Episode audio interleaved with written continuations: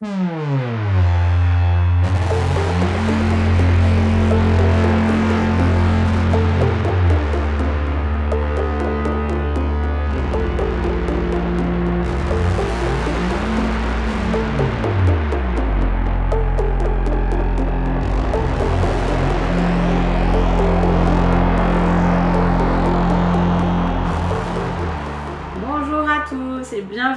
cette émission 96 des Bibliomaniacs.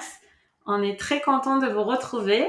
On est toutes les quatre. Je suis avec Eva. Bonjour à tous. Léo. Bonjour. Et Amandine à distance. Ouais, bonjour. Puisqu'Amandine va bientôt avoir un bébé et donc ça devient plus compliqué pour elle de venir de Poitiers pour enregistrer avec nous. Ouais. Mais merci Amandine de te rendre dispo à distance, c'est chouette. Merci Zencaster et merci à vous.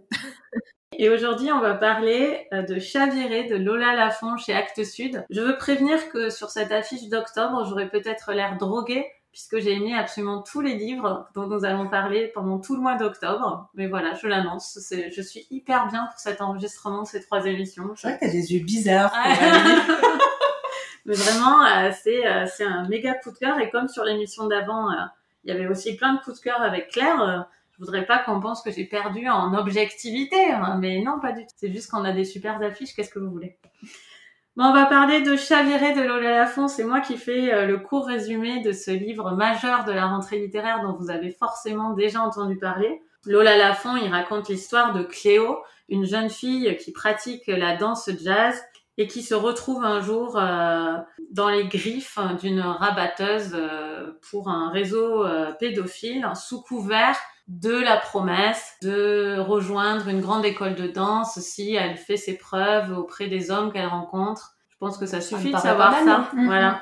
De toute façon, vous en avez, je pense, tous et toutes entendu parler et on voulait absolument mettre notre grain de sel. Alors, euh, Amandine, qu'est-ce que tu en as pensé de Chaviré? Euh, Moi, j'ai adoré, ça a été un coup de cœur. En fait, je l'ai lu euh, très très vite, ce roman. Les, euh, je sais pas si je peux dire à peu près la première moitié ou quelque chose comme ça, ou en tout cas le premier tiers, on a l'impression d'être aspiré dans cette histoire, de d'être complètement euh, dépendant ou accro euh, à, à, cette histoire de Cléo et pas pouvoir s'arrêter de le lire. Euh, c'est forcément très agréable cette sensation de de dépendance au livre. Et en fait, c'est aussi, moi j'ai fait l'analogie avec l'histoire de, de Cléo parce que elle-même, dans l'histoire, elle est aspirée par cette femme qui vient la convaincre d'essayer de déposer un dossier auprès de la fondation dans le but de devenir une danseuse professionnelle, dans le but de se faire connaître, etc.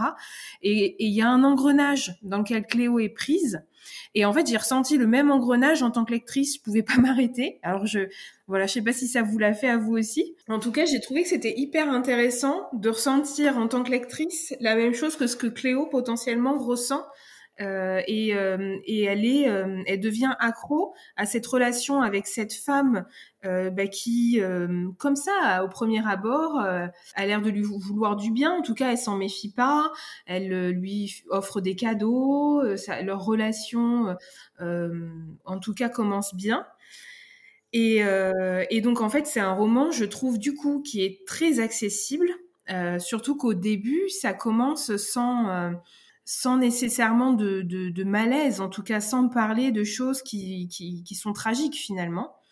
Et au fur et à mesure de cet euh, engrenage, au fur et à mesure, on rentre dans euh, la tragédie, si, je peux dire en tout cas, euh, puisque on découvre qu'en fait c'est pas une fondation euh, caritative, enfin c'est pas une fondation artistique, mais c'est un réseau de pédocriminalité, un réseau de proxénétisme, et que Cléo, bah, elle, euh, elle devient elle-même membre active de ce réseau pour aller chercher d'autres jeunes filles.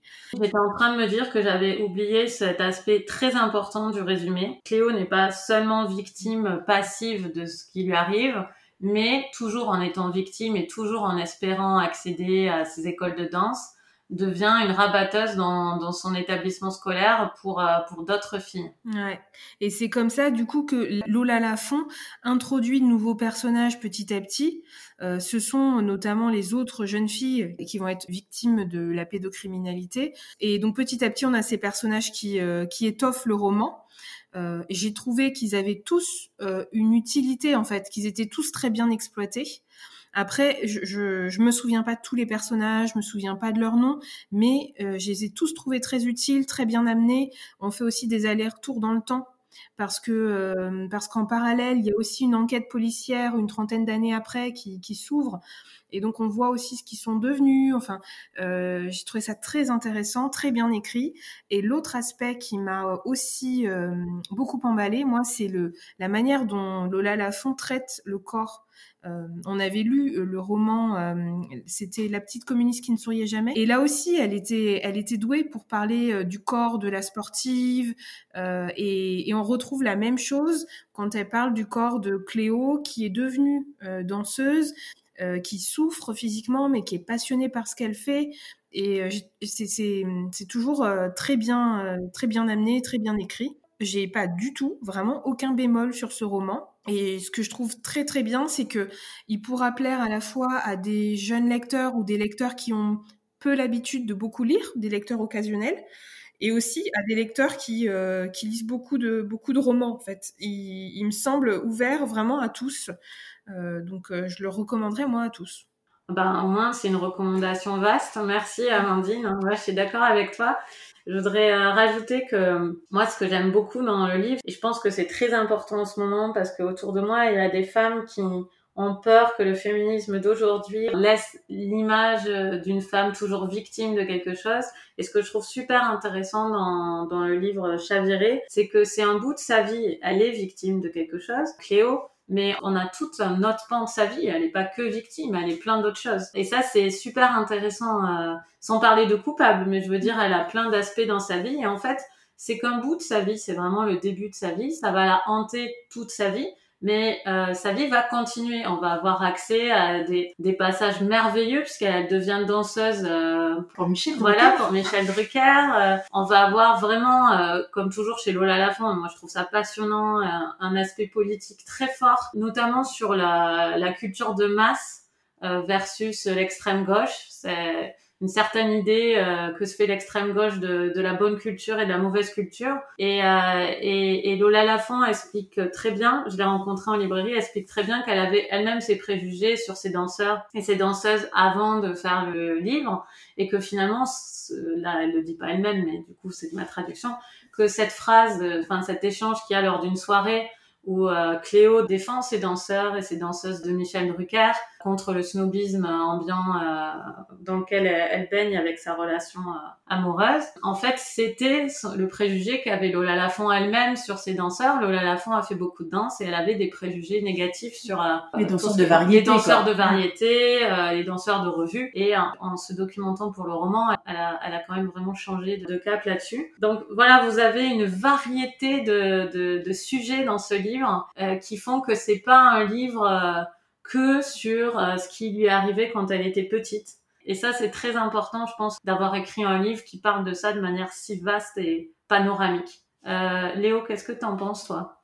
Alors moi aussi, c'est un roman qui m'a beaucoup plu. Après, je vais pas être aussi dithyrambique que vous parce que j'ai quand même quelques quelques petits bémols. En fait, moi, j'avais pas lu La petite communiste et je n'avais pas lu non plus le second roman de Lola Lafont, donc je découvrais vraiment euh, la romancière avec celui-ci. Et au premier abord, euh, j'étais pas totalement fan de, de son style d'écriture. Euh, à base de phrases assez courtes, un style un petit peu haché j'ai eu un petit peu de mal à rentrer dans le livre, j'ai trouvé ça parfois un petit peu artificiel aussi, mais je, je suis revenue sur cet avis progressivement parce que je trouve que finalement ça va très très bien avec le sujet du livre et c'est un style qui fonctionne parfaitement. J'ai eu aussi un petit peu de mal avec la construction qui m'a un peu déstabilisée au départ. On a des changements de point de vue avec euh, des nouveaux personnages qui arrivent, euh, on va dire un petit peu comme un cheveu sur la soupe qui semble surgir de nulle part et qu'on a parfois un petit peu de mal à situer. Mais là encore, c'est une construction qui fait sens sur la sur la durée. Finalement, tout se met en place et on comprend pourquoi elle a fait le choix de cette structure-là. Donc finalement, tous les bémols que j'avais au départ ont été euh, annihilés par la suite. Et c'est un roman qui m'a beaucoup ému. Euh, à la fin du livre, j'avais une boule dans la gorge, je m'y attendais pas du tout. Donc j'ai vraiment été surprise, j'ai été cueillie, euh, cueillie à froid. Et effectivement, c'est un roman que j'ai eu quand même du mal à lâcher. Mm. Euh, après une entrée en matière un petit peu difficile, finalement, je l'ai lu d'une traite et j'ai trouvé ça très intéressant. Donc pour tous les aspects que, que vous avez évoqués, donc vous parliez de, du rapport au corps, j'ai trouvé ça passionnant la façon dont Lola Lafont l'amène dans son livre. Effectivement, donc on parlait des danseuses de chez Drucker. euh, que Lola Lafont réhabilite en quelque sorte. On voit que ce sont de vrais professionnels qui travaillent dur, qui en plus sont exhibés, exploités et qui doivent composer avec ça. Euh, et qui en plus sont méprisés Ouais. par euh, bah, par la, la L'intelligentsia. voilà l'intelligentsia très bien parce qu'elle n'incarne pas euh, effectivement euh, la culture telle que telle qu'on se la représente donc euh, c'est vraiment un aspect qui qui moi dans le livre m'a passionné après je pense que le fait que le roman soit écrit d'un point de vue féminin est également très important Mm. par rapport au thème abordé. Il y a une sensibilité donc qui est euh, qui est très très féminine et ça évite de sombrer dans le voyeurisme aussi Oui, euh, puisque. Les sujets abordés par le roman sont quand même assez glauques. Il est question de, de prédation, on l'a dit, hein, de réseaux pédophiles, de mécanismes d'emprise sur des toutes jeunes filles qui toute leur vie en subiront les conséquences. Et malgré tout, il y a quelque chose d'assez lumineux dans le roman à travers le personnage de Cléo, donc qui est un beau personnage pour lequel on ressent beaucoup d'empathie. Pourtant, euh, elle n'est pas manichéenne. Effectivement, euh, Mm. bah voilà, elle joue aussi un rôle un petit peu ambigu par rapport à ça mais elle porte vraiment le roman jusqu'au bout. Et bon, bon, voilà, on pourrait en parler longtemps, hein, mais ça pose aussi des questions intéressantes. Donc, euh, comment comment se pardonner à soi-même dans ce genre de situation, alors que la pauvre, finalement, elle n'a pas grand-chose à, à se reprocher. Comment libérer la parole des Mm. victimes euh, face à ce genre de situation. Donc moi, c'est un roman que je recommande vraiment. J'ai été très surprise finalement de l'aimer autant. Et euh, bah, si comme moi, vous êtes un peu rebuté par le style au début, vraiment, il faut continuer. Et, et vraiment, c'est c'est un très beau livre. Moi, c'est le côté définition de mots que j'ai pas, j'ai pas accroché à ça. Ah oui, c'est vrai. Je, je sais pas ce que ça a apporté quand elle définit des mots. Oui, c'est un peu un gimmick, Ouais. je pense, euh, mais c'est, j'ai trouvé ça un petit peu artificiel aussi, même si ça m'a pas marqué euh, plus que ça, quoi. Eva, Alors, euh, moi, je connais bien l'œuvre de Lola Lafont. J'ai lu tous ses livres, et notamment deux pour Bibliomaniacs avant celui-là. Euh, j'ai trouvé que j'étais agréablement surprise par euh, la fluidité en fait de l'écriture. J'avais trouvé que les livres précédents avaient un côté un peu froid, un peu austère. J'avais toujours un petit peu de mal en fait à entrer dedans. Et pour celui-là, j'ai trouvé vraiment que, alors que le, le sujet est quand même euh, dur, euh, sombre, glauque, hein, on l'a dit, et j'ai trouvé vraiment que Lola Lafont avait réussi à faire un livre euh, fluide, un livre euh, vraiment accessible euh, au plus grand nombre. Et bah, comme vous, hein, je l'ai lu dimanche, je l'ai commencé en me disant bon, je vais lire une centaine de pages pour m'avancer un petit peu pour euh, pour l'affiche. Et finalement, bah, je l'ai terminé, je l'ai lu d'une traite hein, euh, en, en quelques heures. Donc vraiment euh, chapeau pour ça.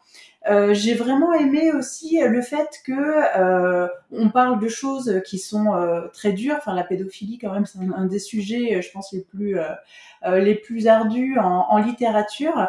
Et pourtant, on tombe jamais effectivement dans le voyeurisme, dans le glauque.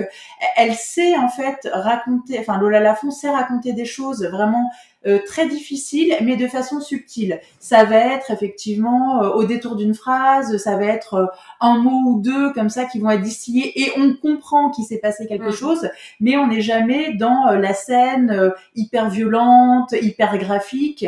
Euh, c'est vraiment euh, voilà, c'est- distillé, c'est sous, c'est plus sous-entendu en fait que dit franchement. je pense que c'est peut-être comme c'est dans la mémoire euh, quand ça reste. Oui, la façon vrai. dont elle l'écrit, Mm. c'est c'est la façon durable, je pense, de, de, le, de s'en rappeler.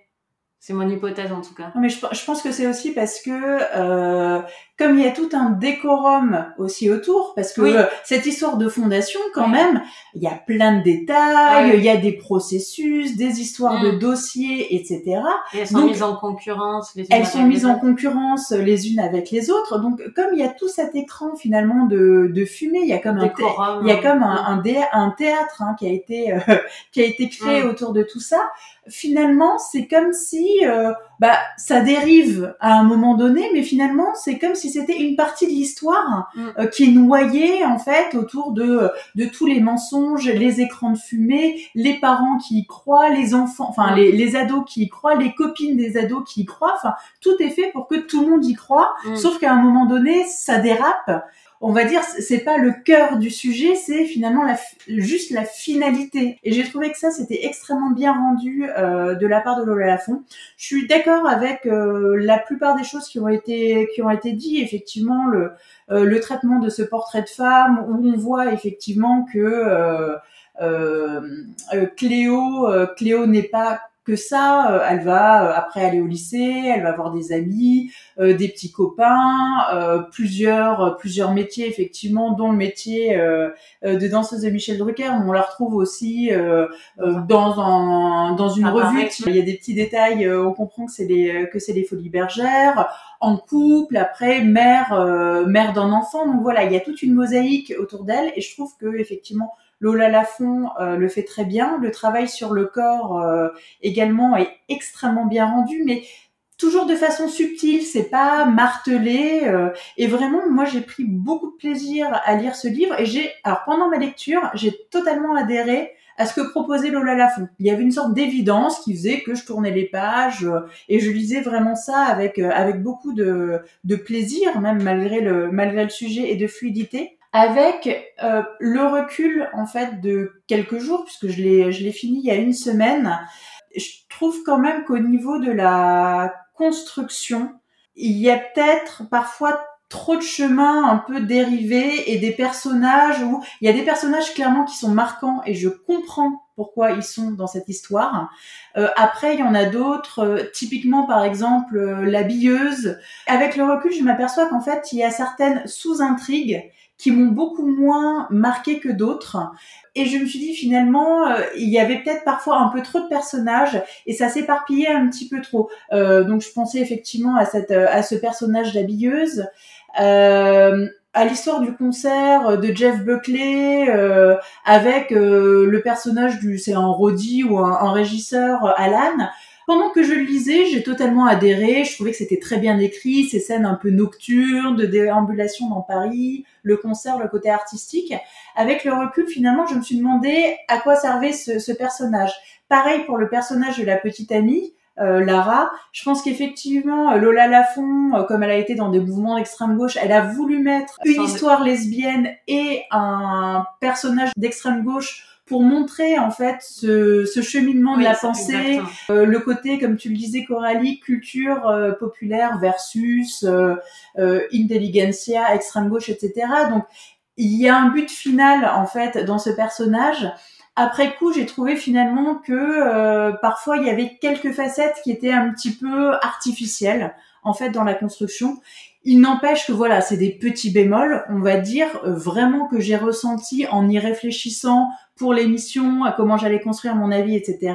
Mais ça n'a pas nuit, ça n'a pas nuit à mon plaisir de lecture et au fait que j'ai vraiment lu euh, avec beaucoup d'avidité euh, ce roman. C'est plutôt la réflexion quelques jours ou quelques semaines après, je pense qu'effectivement, il y a des passages de ce roman qui ne m'auront pas marqué, des personnages qui ne m'auront pas marqué. Il n'empêche que le sujet est fort et est traité de façon très intelligente et brillante par euh, Lola Lafont.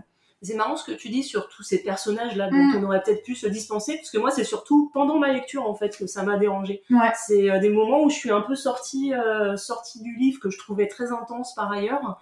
Mais voilà, après, comme tu dis, c'est des petits bémols. Je comprends aussi pourquoi ces personnages sont là. Mm. Il y a quand même une raison. Mais euh, moi, c'est vraiment sur le moment où, bah, voilà, j'ai trouvé que que ça coupait un peu finalement le, rythme de l'histoire. Et parfois il y a peut-être un trop plein de sujets aussi. À un moment donné, il y a elle a un ami, on commence à, on commence à parler euh, euh, d'une famille juive, de traditions religieuses, de et, et je me disais, enfin encore un sujet qui mériterait d'être traité complètement dans un livre, euh, le rapport à la religion, le fait qu'on puisse avoir une religion mais être laïque, euh, et tout ça pour moi ça, ça nécessiterait finalement un livre. Et là quelque part il y a plein de petits sujets qui sont saupoudrés et je me suis dit voilà c'était peut-être important pour elle euh, d'en parler ou que ça faisait écho peut-être à elle-même son histoire et à des choses qu'elle a vécues au lycée, des réflexions qu'elle aurait pu faire et qu'elle avait envie de ressortir dans ce livre.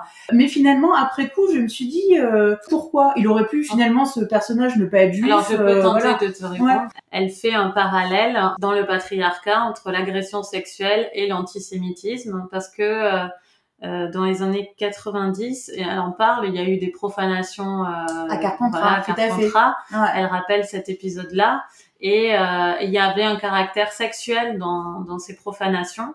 Et pour Lola Lafont, il y a un parallèle hein, dans la hmm. domination générale du patriarcat entre euh, les agressions sexuelles et euh, l'antisémitisme, le racisme. Mhm. Elle met aussi le discours de Jacques Chirac, qui est quand même euh, voilà, quelque chose. Moi, je l'avais jamais lu, euh, je Mhm, l'avais entendu que des passages, mais lu ouais. comme ça, c'est quand même quelque chose de voilà. Le bruit et l'odeur. Voilà, hein, pour... c'est le discours du bruit et l'odeur. ouais. Mm. C'est euh, donc il y a vraiment un lien.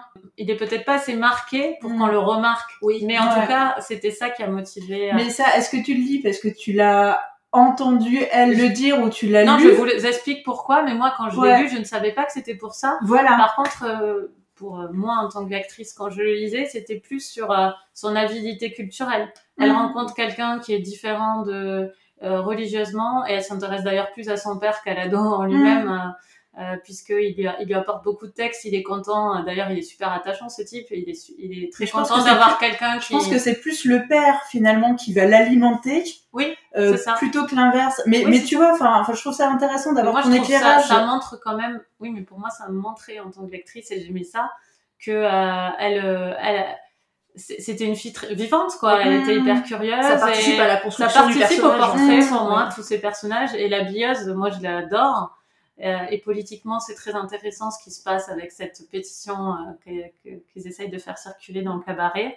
Moi, ça m'a pas gêné. Voilà, c'était juste pour dire. Non, ça, ça m'a pas gêné en tant que tel, mais après je me suis dit, il y a, peut-être des éléments où effectivement on a besoin un peu d'une explication de texte ou d'entendre Lola Lafont dans un entretien ou de lire une interview, il y a des oui, questions précises est qui vont euh, qui vont lui être posées plutôt que ça nous saute en fait euh, à la figure en le lisant. Donc parfois il y avait peut-être trop de thèmes. Pareil, euh, j'y repense maintenant qu'on on en discute. Euh, tout le côté euh, journalistique avec les, les deux journalistes qui s'intéressent au truc. Oui, parce que c'est plus une enquête comme ça qu'une enquête de flic, en fait. C'est une enquête journalistique, Ouais. effectivement. Pareil, j'étais, moi, c'est un aspect qui m'a un peu moins convaincu. J'aurais voulu qu'elle aille finalement peut-être plus loin là-dessus. Et ces deux journalistes qui enquêtent. C'est juste pour provoquer la fin. C'est un peu un artifice, oui, j'ai trouvé que c'était un peu fin, un artifice Mm. pour arriver à la fin à une scène qui est censée être forte, moi qui m'a pas complètement convaincue. Euh, mais voilà, enfin j'ai j'ai trouvé que le propos était toujours hyper louable et franchement, elle arrive à mélanger tout ça et à faire vraiment un livre qui est euh, qui est complet et qui reste accessible. Et ça je trouve ça effectivement très important de le souligner. Euh, vu ce sujet qui est qui est fort, mais effectivement avec le recul de un peu la la lecture qui s'est tassée, la réflexion qui s'est faite, j'ai trouvé quand même qu'il y avait certains procédés Mm. qui étaient un petit peu artificiels. Voilà. Amandine, t'as quelque chose à ajouter? Euh, non, non, je comprends, euh, je comprends ce que dit Eva. Après, je me dis, c'est que ça nous permet d'avoir du recul peut-être dans le roman, d'avoir d'autres histoires, d'avoir des moments où on peut respirer, où on n'est pas que dans des choses malsaines. Euh, et puis aussi, ce qui fait la force de ce roman, c'est que c'est pas juste un roman euh, entre guillemets euh, MeToo. Euh, c'est aussi un roman social qui va bien au-delà de tout ça. Et euh, l'aspect de l'histoire où on parle de euh, ce que c'est que le, le travail de ces danseurs, la façon dont ils sont exploités, très mal payés, la façon dont ils ont assez peu de droits en fait dans, dans le monde professionnel est très intéressante. Ça nous, ça introduit certes une autre thématique qui, c'est vrai, pourrait être traitée euh, complètement à part entière, mais du coup qui nous donne un petit peu euh, un, contexte social très riche. Euh, Ça en fait un roman social aussi, et, et du coup ça fait que c'est pas non plus que un roman euh, MeToo. Et je trouve ça très intéressant que qu'on puisse pas l'étiqueter uniquement comme un roman. euh, Enfin, je dis MeToo, mais c'est une, c'est peut-être euh, pas très adroit de ma part, mais pas que comme un roman qui euh, dénonce la pédocriminalité. Oui, bah, je suis d'accord. On passe au coup de cœur? Oui. Euh, Léo, c'est un coup de cœur ciné avec lequel je suis fortement d'accord. Oui, donc il s'agit du film Antoinette dans les Cévennes de Caroline Vignal avec Laure Calamy dans le rôle principal. Et une scène d'ouverture hein, merveilleuse. Oui, tout à fait. Mais beaucoup de scènes film sont merveilleuses en fait. Donc pour résumer rapidement, euh, c'est donc l'histoire d'Antoinette hein, qui est professeure des écoles. Elle doit avoir des CM2, quelque chose comme ça, et elle entretient une liaison avec le père d'une élève. Euh, sachant que le père de cet élève est toujours marié à la mère de l'élève en question. Et euh, donc il était prévu que Antoinette et son amant passent ensemble une semaine de vacances, sauf que au dernier moment, patatras, euh, le père lui annonce que euh, bah, finalement ça ne sera pas possible puisque il va aller passer trois jours à randonner euh, dans les Cévennes avec sa femme et sa fille. Donc Antoinette. 10 jours. 10 jours, oui, exact. Merci Coralie. C'est important oui, c'est important. Antoinette, évidemment, n'est pas ravie de cette nouvelle et elle décide, sans prévenir personne, de partir également randonner dans les Cévennes avec un âne, puisque c'est la particularité euh, de, euh, bah, de la randonnée qu'ont choisi euh, son amant et sa famille. Donc Antoinette se retrouve dans les Cévennes, elle fait la connaissance de son âne, Patrick, hein, et, euh, et elle se met en route en espérant croiser sur son chemin donc euh, son amant. Et à partir de là, bah, on va avoir un enchaînement de situations assez drôles, mais euh, assez profondes aussi. C'est un film qui est euh, qui est très émouvant. Là encore, on a un, beau hein. portrait de femme. Et alors, Laure Calamy est absolument géniale. Vous l'avez peut-être vu dans la série 10% où elle faisait le rôle de Noémie, qui était un personnage un petit peu hystérique, un petit peu borderline. Et qui, pareil, est à un amant euh, dans le cabinet. Décidément, euh, leur calamie. Mais euh, non, mais Laure Calamy, vraiment dans ce film-là, j'ai trouvé qu'elle révélait vraiment euh, toute euh, toute la palette de son talent de, de comédienne. Elle est vraiment euh, dans tous les registres, à la fois dans le registre de comédie pure, mais aussi dans des scènes plus plus intimes, plus euh, qui joue plus voilà sur l'émotion, euh, la sensibilité. Euh, le film n'est pas mièvre du tout. hein. C'est une comédie romantique au départ, mais pas seulement. En fait, ça va beaucoup plus loin que ça, euh, puisque finalement, on s'aperçoit qu'Antoinette, bah, finalement, est-ce qu'elle a vraiment besoin d'un homme? Le rôle de l'âne dans le film est absolument génial. Je vais, bon, je vais pas, pas trop en dire, mais au départ, donc elle a du mal à le faire avancer, Ah ouais. donc ça, ça donne lieu Mm. à quelques scènes assez cocasses. d'ailleurs. Mais euh, petit à petit, bah, elle va nouer aussi une relation avec âne. On peut y voir une métaphore des relations avec les hommes, mais bon, c'est c'est plus subtil que ça, évidemment. Mais non, vraiment, je vous le recommande vivement. J'ai passé un excellent moment. Euh, c'est un film intelligent et qui en même temps bah, donne le sourire parce que parce que c'est vraiment très très très très drôle par certains aspects. Oui, il faut aller le voir, je suis d'accord. Et je voulais juste rajouter, je pense pas que ce soit gênant de le rajouter, qu'il y a un effet comique très drôle parce qu'elle va de gîte en gîte Ah oui. et elle fait le chemin euh, en fait à l'envers de son amant. Hmm. Et donc euh, sa réputation la précède parce qu'à un moment elle perd un jour sur sa rando. Et il y a vraiment un effet comique génial dans le film où les gens la connaissent, ont entendu parler d'elle avant qu'elle arrive dans le gîte. C'est Ouais. génial cet aspect dans le film. Elle a une réputation ça. sur le chemin. Bon, moi, je suis trop contente. Allez voir Antoinette dans les Cévennes. C'est vrai que le, titre peut paraître un peu étrange au premier abord. En fait, c'est une référence Bah. à Stevenson, euh, qui a écrit euh, Voyage avec mon âne dans les Cévennes, si je me trompe pas sur le titre. Euh, voilà, d'où. Et elle s'appelle Antoinette. Et elle s'appelle Antoinette. Donc, finalement, le titre, tout est logique. Voilà. Bon ben merci beaucoup de nous avoir écoutés cette semaine. La semaine prochaine, on va parler des dépossédés de Ursula K. Le Guin.